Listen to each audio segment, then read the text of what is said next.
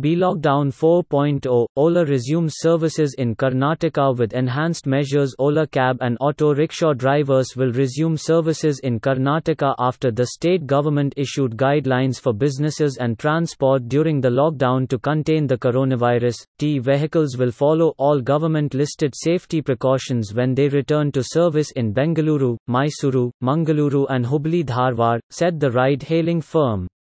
We are committed to raising the standards of safety and hygiene with our various initiatives to secure the well being of both driver partners and customers, said Ola, referring to a term it uses for drivers. T drives and passengers will wear face masks and cars will be sanitized post trips.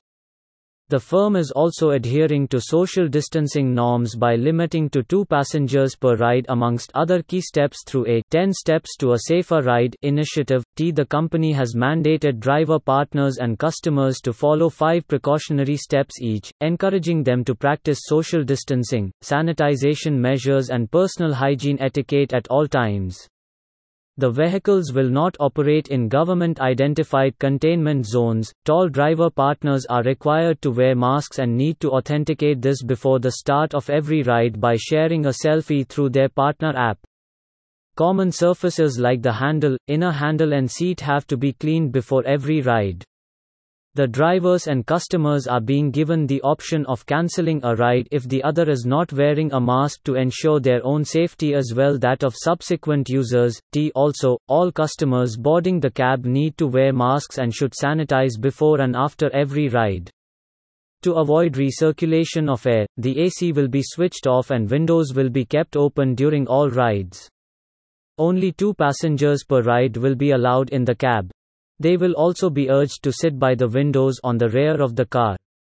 To help maintain social distancing, customers are urged to load and unload luggage themselves, as worked on improving compliance and the string of EIRs are a testimony to that. Meanwhile, given the transportation and logistical issues with the pandemic, the USFDA too is looking at alternative inspection tools and approaches. In a recent statement, it has noted, during COVID 19, the U.S. Food and Drug Administration will continue to utilize and implement additional alternative inspection tools and approaches while postponing domestic and foreign routine surveillance inspections. It added that while this pandemic has added new complexities to its normal operations, it have implemented alternative approaches to on-site surveillance inspections.